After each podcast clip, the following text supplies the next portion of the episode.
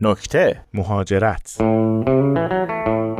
دقیقا 4 دقیقه و 8 ثانیه بود که به خاطر اشتباه بچگانه خودم آقایی که حدوداً 7 8 سال ازم بزرگتر بود و 35 ساله به نظر می رسید مچ دست راست من روی صندلی سالن انتظار فرودگاه محکم چسبیده بود طوری که خون پشت ساعت مچی توی ساعدم جمع شده و انگشتام تقریبا بی‌حس بودن. من چمدونمو تحویل داده بودم و روی صندلی نشسته بودم که اون آقا انگار که یه پلیس در به در بعد از یه تعقیب و گریز طولانی مجرم و دیده باشه نشست بغل دستم و خیلی آروم طوری که بخواد رازی رو بگه گفت قصد مهاجرت دارید؟ و این جمله رو دقیقا مثل تمام تبلیغات ماهواره‌ای که به خاطر میارید گفت. اشتباه بچگانه ای که چند لحظه پیش گفتم دقیقا در جواب همین سوال اتفاق افتاد و خیلی مظلومانه کودکانه و صد البته احمقانه گفتم بله. بعد بدون اینکه دست من رو رها کنه دست چپشو کرد توی جیب پیراهنش و یه کاغذ آسه تا شده در آورد و گفت خدا خیرت بده. یه هفته است میام اینجا میچرخم یه نفر آدم حسابی پیدا نمیشه. چهار تا سوال ما رو راجع به مهاجرت جواب بده. البته منظورش از چهار تا سوال دقیقا 1232 تا پرسش روی کاغذ بود. سوالا طوری ریز نوشته شده بودن انگار که بخوای برای تقلب امتحان جغرافی تاریخی چیزی کل کتاب رو روی اون کاغذ جا کنی. گفتم یعنی شما یه هفته است که میای توی سالن فرودگاه میچرخی واسه سوال پرسیدن؟ گفت اینجا من سوال می‌پرسم شما جواب میدی. بعدش هم بله آقا مگه آدمی به همین راحتی می‌تونه وطنشو همچون بنفشه ها با خود ببرد هر کجا که خواست؟ خیر آقا باید تحقیق کرد.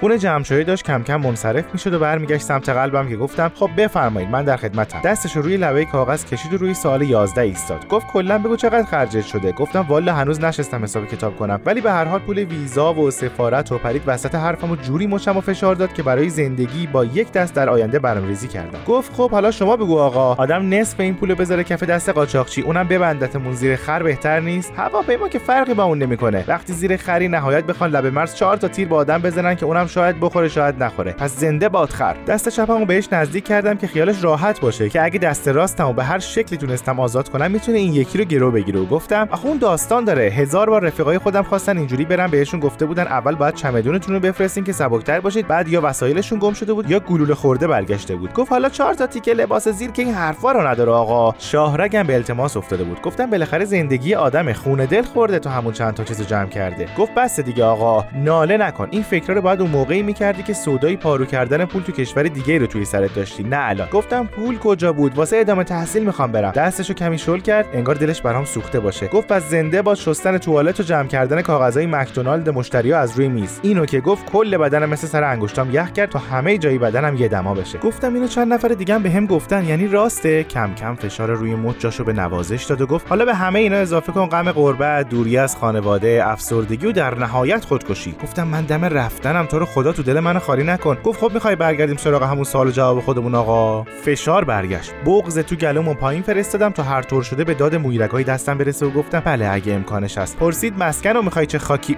یعنی اینجوری بپرسم که خونه رو می‌خوای چیکار کنی؟ گفتم چند ماه میرم خونه دوستم تا اوضاعم سر سامون بگیره که بتونم یه خونه جدا بگیرم. طوری قهقه زد که از روی صندلی سر خورد و نشست کف زمین. اما اگه فکر می‌کنید در این تغییر location لحظه ای مچ من رها کرد خیال خام کردید. گفت خیلی خوش خیالی آقا. خونه جدا شما با این خوشبینی زیادی که داری به نظرم همینجا بمون کجا می‌خوای بری؟ شاید فکر کنید دارم دروغ میگم یا زده به سرم. یعنی خودم فکر نمی‌کردم بتونم در ادامه زندگی همچین لحظه ای رو ببینم ولی دستمو رها کرد. اگه می‌گفتن همونجا و همون لحظه بمیر راضی بودم دیگه چیزی نبود که از این دنیا بخوام. آروم نرمه گوشمو گرفت و کشید سمت خودش بعد چشاشو تنگ کرد و چند تا خط به پیشونیش اضافه شد. صاف توی چشام زل زد و گفت ببین آقا ماجرا دقیقا اینجوری پیش میره که الان بهت میگم. نه بیشتر نه کمتر. شما به قول خودت چند ماهی میری خونه دوستت. روزای اول همه چی خوبه. همه دوستت دارن. خب معلومه بعد از چند وقت همدیگه رو دیدید و دیدن قیافه های آشنا برای هر دوتون جذابه. اما هفته اول که بگذره تمام اون لحظات رویایی تموم میشه. مثل یه ازدواج قیافه هاتون برای هم تکراری میشه و دقیقا از اول هفته دوم بعد جمع کنی و بری سر کار. ولی همون موقعی که داری با خودت میگی من اومدم اینجا که درس بخونم حتما و قطعا دوستت داره توی دلش میگه خودمون کم بدبختی داشتیم. اینم مثل خرچنگ اومده خودشو انداخته رو زندگی ما. نگاه آدما از همه مهمتر دوستت بهت عوض میشه. تو میشی یه آدم لاابالی که نه شغل داره و نه خونه و به هوای درس خوندن خودش جای کرده تو زندگی. بقیه. دلت برای ناز کشیدن مادر تنگ میشه. افسردگی یقتو می‌گیره و درست 6 ماه دیگه من همینجا روی همین صندلی منتظرتم. حالا مگه درست گوش کنی و یه نگاه به کارت پروازت بندازی متوجه میشی که دارن شماره پروازتو اعلام می‌کنن؟